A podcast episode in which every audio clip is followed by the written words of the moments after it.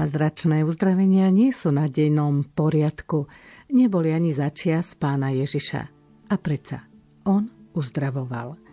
Budeme o tom počuť aj v dnešnej relácii v sile slova. O uzdravení desiatich malomocných, z ktorých sa len jeden prišiel poďakovať, sa budem zhovárať s monsignorom Marianom Gavendom. Evangelium podľa svätého Lukáša, v ktorom sa hovorí o tejto udalosti, nám prečíta Jozef Šimonovič.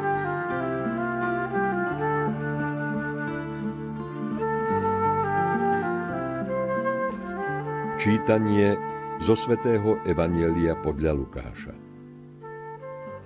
Na ceste do Jeruzalema prechádzal Ježiš pomedzi Samáriu a Galileu. Ako vchádzal do ktorej si dediny, išlo oproti nemu desať malomocných mužov.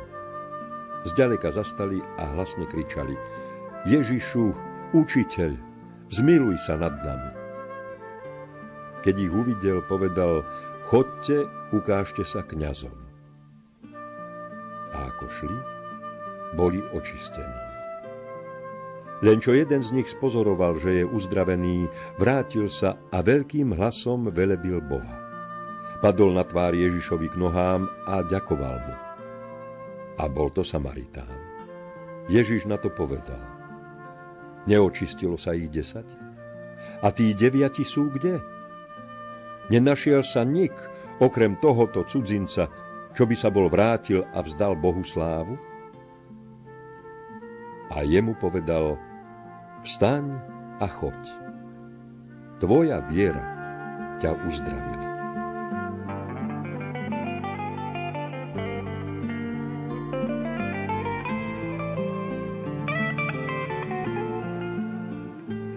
Túto udalosť opisuje len evangelista Lukáš. Ako sme počuli, ide v nej o uzdravenie a vďaku alebo vďačnosť, ktorú prejavil len jeden z desiatich. Čo nám chce Ježiš touto udalosťou povedať? Ježiš nemal nejaké učivo, ktoré bol poslaný odučiť a kam prišiel, tam by prebral nejaké tie lekcie, ale to ohlasovanie kráľovstva spočívalo v tom, že prechádzal krajinou a on ho aj naplňal. Prichádzali ľudia, reagoval, radili im, uzdravoval a tým vlastne už to kráľovstvo prichádzalo a tým ho ohlasoval. Už je tu.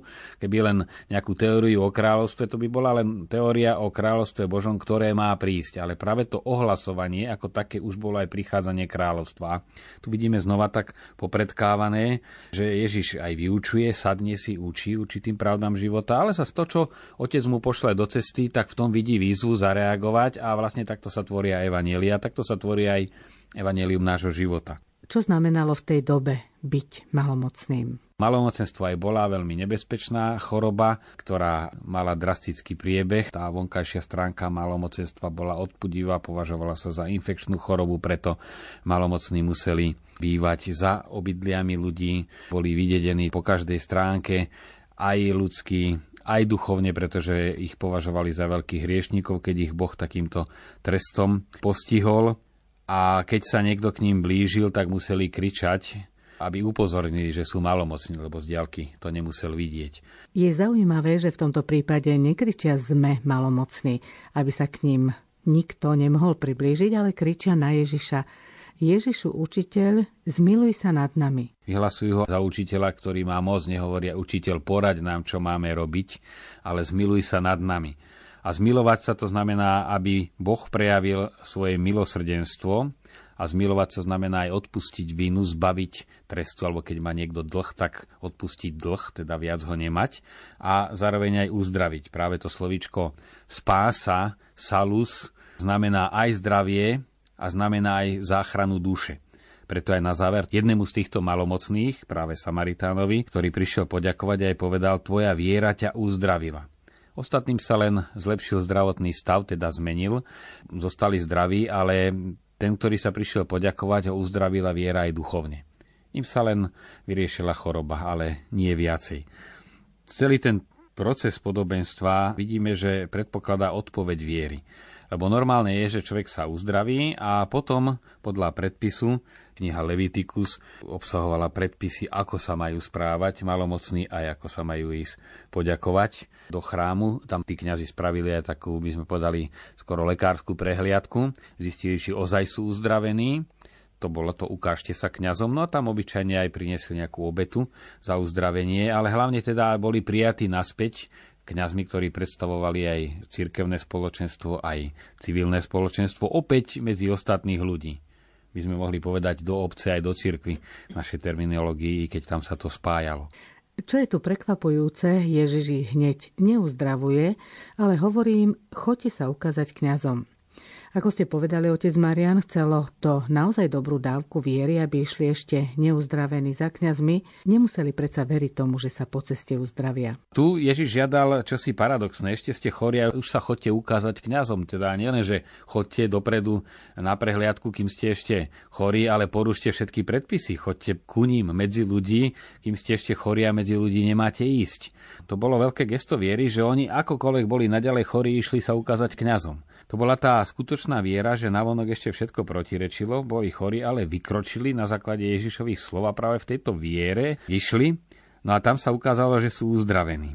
To bolo tá odpoveď Božia až na gesto, keby len čakali, že počkáme, či to Ježišovo slovo zaberie a keď zaberie, pôjdeme ku kňazom, to by bola tá bežná naša logika, ako my čakáme na Božie zázraky alebo na Božiu pomoc. A keď nie, tak vyčítame Bohu, že je krutý a keď vyslyší nás podľa našich predstav, tak mu eventuálne poďakujeme. No ale vidíme, že napriek tejto veľkej dôvere a odvahe viery, ktorú prijavili všetci, Ježiš ich e, akoby nechal v takom tmavom svetle sa pýta, kde sú tí deviati, lebo on im totiž chcel dať ďaleko viac než iba uzdravenie z malomocenstva. Duchovné dary je možné príjmať len s vďakou práve preto, že sú to dary. Dar robiť darom, že je nezaslúžený a reakcia na dar je vďaka. Nie nárok. Keď mi niekto niečo dlhuje a mi to konečne dá, tak správna reakcia je tak konečne si splnil svoju povinnosť. My síce formálne povieme ďakujem, ale teda skutočná vďaka sa prejavuje za to, čo sme dostali, na čo sme nemali nárok. Môžeme namietať ani na zdravie nemali nárok, ale to sa cítili predsa len oni ukrivdení, postihnutí, už aj to by bol dôvod vďake. Až ten malomocný, ktorý si uvedomil, veď toto je dar, to nie je samozrejme a uvedomil si, že to je dar od Boha, tak sa prišiel poďakovať. A znova tu Ježiš ani nečaká nejakú ľudskú vďaku, ale vidíme, že on sa vrátil a veľkým hlasom velebil Boha za jeho veľké činy. Ježiš tu hovorí, že to bol Samaritán, teda Nebol to Žid? A vieme, že podobné je aj podobenstvo o milosrdnom Samaritánovi, ktoré je podobenstvo, toto bola skutočná udalosť, kde ten, od ktorého by sa to najmenej čakalo, preukáže to milosrdenstvo a v rámci podobenstva o milosrdnom Samaritánovi nakoniec Ježiš sám sa vykresluje, že on je ten milosrdný Samaritán, ktorý pomôže a zaplatí ešte aj výkupné za nás. To výkupné zaplatil na kríži. A v tomto prípade, od koho by sa to najmenej čakalo, ten si najviac uvedomil vďaku. A to je tiež veľa vravné. Niektorí povedia, je to len také rečnícke umocnenie, že práve Samaritán sa prišiel poďakovať, ale aj prax to potvrdzuje, že obyčajne tí, čo aj od kostola majú ďalej a keď im Pán Boh pomôže, vedia byť vďačnejší, než tí, ktorí si aj na Božie dary ako si privykneme a berieme to ako samozrejmú vec, najmä duchovné dary, treba dar Eucharistie alebo iné sviatosti, to je najväčší Boží dar, kde už nám Boh nedáva iba zdravie alebo nejakú inú pomoc, ale dáva nám seba samého a, a v sebe všetko. Berieme za takú samozrejmosť, že nejak cítiť vďaku, že dnes som mohol byť na omši, ako už sa ani nevyskytuje, dokonca niekde kritizujú kňaza a veriaci. V niektorých krajinách sú zvyknutí, že mimoriadne ďakuje za to, že prišli do kostola ale že by cítili vďaku, že vôbec mohli byť v kostole a že ich tam Boh obdaroval, to sa vytráca. Ja by som sa ešte na chvíľu vrátila k tým malomocným. Hovorili ste, že malomocenstvo sa bralo ako Boží trest. Tí malomocní to aj tak brali? Nemali pocit predsa len nejakej krivdy z toho všetkého? Či sa cítili vnútorne ako veľkí hriešnici. Už to videnie človeka dáva do takej polohy, že no, som ja ten zlý, už je taký odvrhnutý. No a to bolo všeobecné presvedčenie. Možno sa to v nich bylo, ako sa aj v dnešnej dobe bije trebárs v matke, ktorej sa narodí postihnuté dieťa. Pane Bože, čo som spravila? Vidí ten dôsledok že dieťa je postihnuté a necíti sa vinná a zároveň ani sa necíti nevinná, lebo keď sa človeku stane niečo zlé, tak vždy nájde aj ej veru, tam som mohol byť iný, to som nemusel, čiže aj tú určitú vinu nájde, ale zase povie a druhý, o čo sú hriešnejšie, im sa zdravé deti rodia, alebo niektorým aj by sa narodili, ani ich nechcú a my sme toľko chceli mať dieťa a po rokoch a nám sa narodí postihnuté a iní dajú svoje zdravé dieťa, ktoré by mohlo byť zdravé, dajú ho zničiť. Je to veľký dramatický dialog aj dnešnej dobe v tom človeku, ktorý má znášať nejakú chorobu alebo iné dôsledky.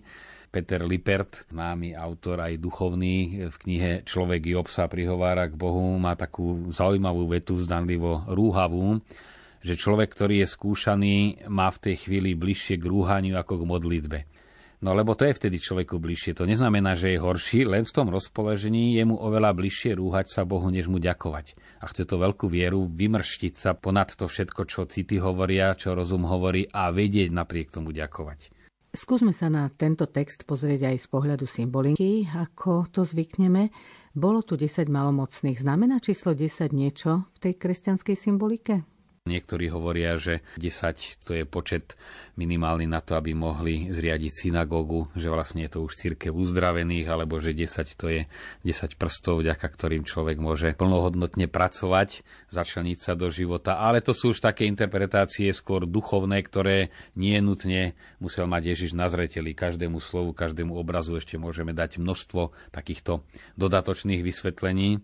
Pointa, ktorá vyplýva z tejto udalosti, bola jednak, že Ježiš uzdravuje v tomto prípade na diálku, len povie, chodte sa ukázať kňazom a oni sa potom uzdravia. Hovorí to o viere ako odpovedi na Božie slovo, to je všeobecné posolstvo tohto evanielia celkom isto, že my keď budeme vyčkávať na zázrak, tak sa nestane. Ten zázrak si vyžaduje aspoň ten jeden krok toho uverenia z našej strany a potom Boh robí svoje. Tak ako pán Ježiš pri hrobe Lazara jednak zaplakal zo súcitu, zachvel sa, lebo to hm, skriesenie bolo v síle jeho smrti, ale prvnež vyšiel z hrobu Lazár, tak ďakoval Bohu, že ho vyslyší. Vidíme, že naozaj tá prozba k predchádzala už dopredu, už vedel, že ho vyslyší. To bola tá viera. Ja už v tej viere už, už ďakoval, ešte Lazar zapáchal v hrobe, už 4 dní tam bol a Ježiš už ďakoval. Takisto, keď priniesli pre tých 5000 ľudí 5 chlebov, dve rybky a Ježiš najskôr ďakuje, až potom rozdáva. Vidíme, že ten postup je vždy pri zázrakoch opačný tam gesto viery a potom až utvrdenie sa a presvedčenie, že sa tak aj stalo. Na to gesto viery sa prejavuje aj vďakou. Ako je to s tou vďakou? Používame ju správne? Vďaku cítime vtedy, keď si uvedomíme, že sme niečo dostali. Tu niektorí poukazujú na veľmi takú dvojznačnosť, keď rodičia nutia deti za všetko ďakovať. Z jednej strany iste majú vychovávať k vďake, aby si dieťa uvedomilo, to nemáš nárok aj len za drobný kúsok čokolády alebo cukrík, poďakuj, alebo čo sa povie, čo povieš, iste učiť vďake. Len tam je jedno riziko, že keď to dieťa necíti vďaku, ale si len uvedomí, ak chcem dostať ešte jeden, musím poďakovať, tak to slovo ďakujem znamená chcem ešte jeden. To je veľmi nebezpečné, že ďakovanie ako prejav určitej uhladenosti, aby som dostal, aby som vybavil, aby človek bol príjemne prijatý a to nie je vďaka, to je práve že pozlátka, ktorá môže byť veľmi falošná. Čiže tam už je nie pocit vďačnosti, ale pocit a postoj určitej zištnosti. Tým nechcem povedať, že rodičia nemajú deti viesť k tomu, aby si uvedomili, že je to dôvod vďake každá prejavená aj pozornosť a učiť ich naozaj vďake za Božie dary už od detstva, ďakovať za všetko, čo dostávajú, aby sa deti v tej atmosfére vďaky rozvíjali, cítili ju. No a to cítia vtedy, keď aj rodičia naozaj sú v takomto postoji vďaky. Vďaka zároveň predpokladá aj pokoru, pretože taká podstatná črta prvotného hriechu bola, že človek sa nechcel cítiť zaviazaný Bohu. V istom zmysle nechcel byť obdarovaný, on si chcel byť suverénny pánom sám seba, aby nemusel ďakovať za všetko, čo má Bohu, že to má od Neho, ale ja som nad tým, ja mám ten strom poznania, je to na mne, čiže ja nebudem nikomu ďakovať, ja som tu pánom. No a to spôsobilo, že naozaj stratil Boha, až tam si uvedomil svoju úbohosť. Kým človek si myslí, že aký bude veľký, tak ho to desi dvíha, až keď ocitne sa sám, teda už nemusí nikomu za nič ďakovať, lebo už si myslí, že všetko má vtedy zistiť, aký je úbohy. No a to nebolo len v prípade našich prarodičov, to sa opakuje pri každom hriechu pýchy, čiže pýcha je opak vďaky. Vďaka znamená pokoru, uvedomiť si, ja som nemal, ale som dostal. A pokora zase vzbudzuje pocit vďačnosti, ktorý je oveľa krajší než pocit je to moje, ja som, lebo ono to všetko je moje aj relatívne do času, aj čo sa života týka, aj relatívne do rozsahu, pretože celý svet a celý vesmír mať aj tak nikdy nebudeme. To sú len také relatívna sebestačnosť, relatívna nezávislosť, no ale je veľmi charakteristická pre súčasnú mentalitu. Aby si ty bol sám sebou, od nikoho nezávislý, na to je najväčšia závislosť, lebo keď človek je odkazaný iba sám na seba, to znamená, že vstupuje do pekla seba samého, to je hrozný pocit. Skúsme sa zamyslieť nad tým, ako sa máme správať k Bohu a kedy a ako prichádzať k Ježišovi. My si to tak myslíme, že pred Boží tvár musíme ísť dobrý, že hriechy tak na najvyš treba lutovať a sa tak sami pred sebou delíme, takú vnútornú schizofréniu robíme, ale prvá vec je, podľa príkladu týchto malomocných, bežať za Ježišom práve so svojou chorobou. To, čo si myslíme, veď ja sa takýto hriešný predboží tvar nemôžem ukázať. Farizej a mýtnik známe podobenstvo, že ten farizej sa chválil pred Bohom, lebo si myslel, tak s týmto dobrým môžem ísť pred Božiu tvár, aspoň s ilúziou dobra. A mýtnik sa hambil vstúpiť do chrámu, on tam zostal vzadu, lebo si uvedomil, ja som hriešný a nemôžem pred Božiu tvár. No ale to je to pozbudenie ísť a volať na Ježiša práve vtedy, keď sa cítime prehriech od Neho oddelení alebo svojimi slabosťami pohltení a takýto prichádzať k Nemu aj pán Ježiš hovorí, ja som prišiel hľadať práve nie spravodlivých, ale hriešníkov. Aj on vychádza v ústrety. No ale keď sa začneme s týmto skrývať a myslieť si to, čo je v nás, to také tmavé, zlé, či už konkrétne priestupky, alebo aj celkový náš vnútorný stav, že to nepatrí pred Božiu tvár, no tak si ho uzatvárame práve pred tým Božím svetlom a pred eh, tým, aby nám mohol pomôcť k obidvom postojom, aj vďaky, aj tejto pravdivosti o sebe najlepšie pomáha správne spytovanie svedomia. Myslím, že to je téma, o ktorej treba najviac hovoriť, lebo to je práve oblasť, kde vo väčšine prípadov človek začína sa vzdialovať od Boha, že si prestane všímať svedomie. Keď už o tom hovoríme, čo je to svedomie, ako by sme ho charakterizovali? Mali sme nedávno o tom debatu, boli ľudia prekvapení, že svedomie neznamená len, že mi nejaký vnútorný hlas Boží niečo vyčíta, že to si urobil zlé a trápi ma tým pocitom, že som zlý a že som niečo spravil niekomu zlé. Svedomie to je to je Boží hlas, ktorý zaznieva v našom vnútri a nás podnecuje. Ako zaznieva? Môžeme to približiť? No nie je to samozrejme nejaké zvláštne videnie, ako mala, ja neviem, sveta Bernadeta v Lurdoch, ale je to určitý podnet, ktorý tým, že aj našu prirodzenosť stvoril Boh, aj naše túžby, aj našu predstavivosť, to sa môže všetko spolu zlievať. A to je z jednej strany aj pekné, ale z druhej strany aj nebezpečné, že keď ja vidím niekoho neviem, vo veľkej biede a začujem ten taký vnútorný podnet alebo zacítim, choď mu pomôcť. Či to je len z toho pohľadu a prirodzený určitý súcit a triediť to, že odtiaľ potiaľ je a potom nie to vôbec nie je potrebné. Obyčajne Boh hovorí práve cez udalosti a cez aj naše vonkajšie zmysly, cez naše aj city, cez naše túžby. A predsa je v tom Boží podnet. To len kto sa venuje svojmu svedomiu postupne rozlíši, že, že je ozaj ten Boží hlas a nakoľko sa do toho primiešava ten ľudský. Sme mali opäť včera podobnú debatu, ako toto rozlíšiť. Ono je to veľmi ťažké, pretože napríklad e, mám pred sebou dve možnosti niečo spraviť, obidve sú dobré a ten hlas mi aj hovorí, tak vyber si ono sa tam prelína, že tu je väčší efekt. Tu keď niekomu pomôžem, tak mi skôr poďakuje, než tam si to ani nevšimnú. Už som trikrát pomohol a nikto ani sa neobzrel. A ten Boží podnet a to ľudské zvažovanie, kde si sa do toho primiešava, žiadne naše rozhodnutie nie je úplne, úplne nezištné a čisté. To ale neznamená, že nemáme robiť žiadne rozhodnutia, len to postupne vyčisťovať. To sa aj dá, do trošku sa venuje svedomiu, že si tak spätne uvedomí, no tak som chcel radšej to, pretože som tam seba hľadal, potom to aj tak dopadlo. Tento cit sa dá vycvičiť ako ktorýkoľvek iný cit, hlavne na vlastných chybách.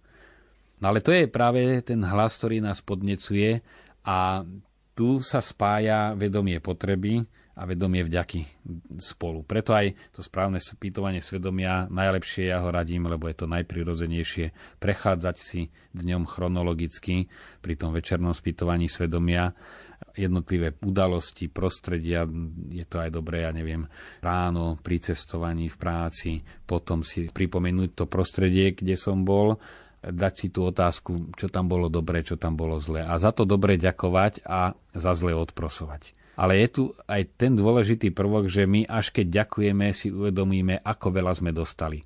Lebo nevďačný človek, čokoľvek by ste mu dali, berie ako samozrejmosť. Kto je nevďačný, tak aj najväčší dar zhrabne a myslí si, veď to mi patrí.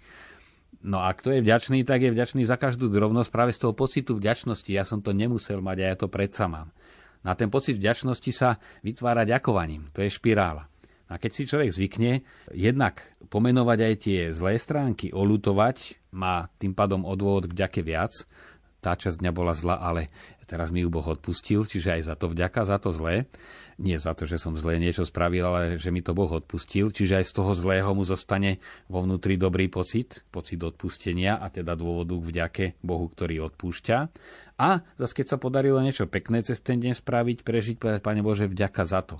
Alebo aj niekedy to, čo sa zdalo tej prítomnej chvíli ako niečo zlé, negatívne, tak časom až človek objaví, že to bolo aj na niečo dobré. A keď si my privykneme večer sa takto pozerať na jednotlivé chvíle, zrazu si privykneme vidieť veľa hĺbšie súvislosti, než ako sme to videli pred pár hodinami. Už aj ten nadhľad večerný na celý deň učí človeka nevnímať iba bezprostredne. Často to máme, že v tej danej chvíli sa nám zdá niečo ako veľká strata alebo zbytočnosť a časom človek pochopí a už ten základný časový nadhľad je aj medzi dňom a záverom dňa.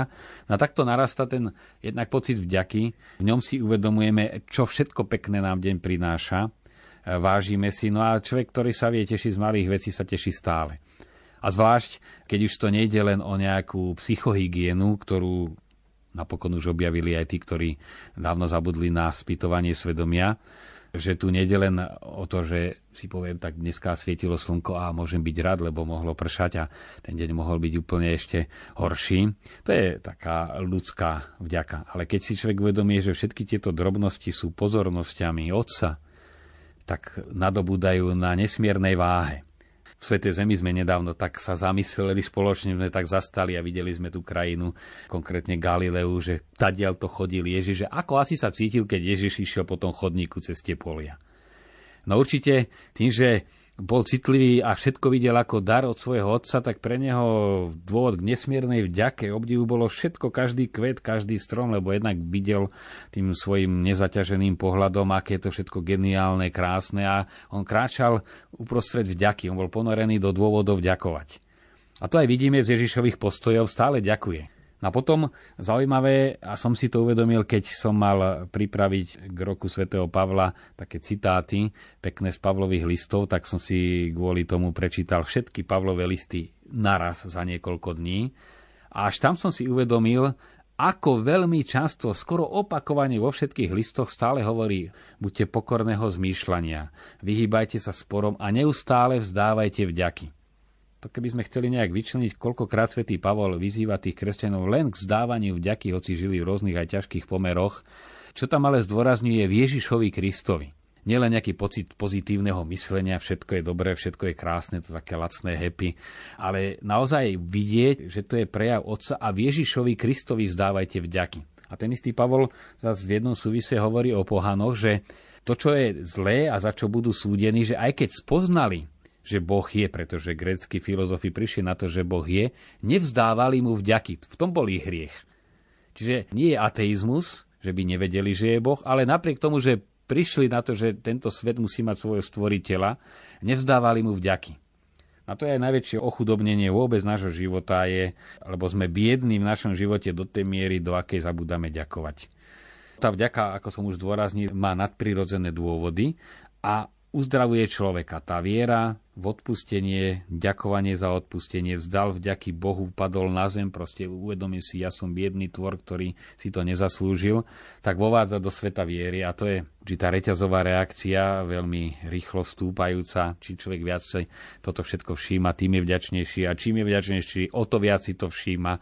Žiaľ, my sme tak malicherní, že veľmi často Stačí nejaká nepríjemná drobnosť a nás to rozladí a unikajú nám celé hodiny dňa, ktoré mohli byť vyplnené eh, tým, čo chceme vlastne robiť celú väčnosť.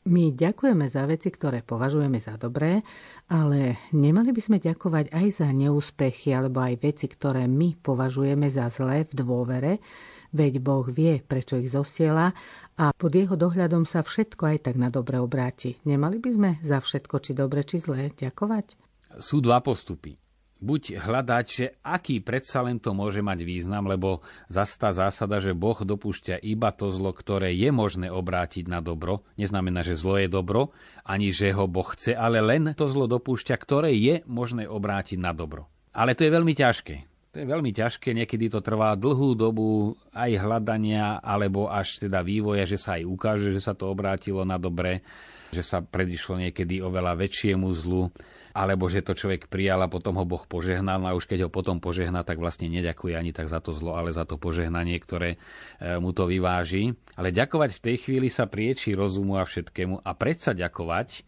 pomáha oveľa rýchlejšie objaviť tú Božiu logiku. Totiž v tom prirodzenom pohľade sa nám spúšťajú aj prirodzené argumenty, a to znamená porovnávame a prečo ten, ktorý tak poctivo robí, tak dopadol a prečo ja keď a ten druhý nie, či začnem porovnávať a začína pocit krivdy.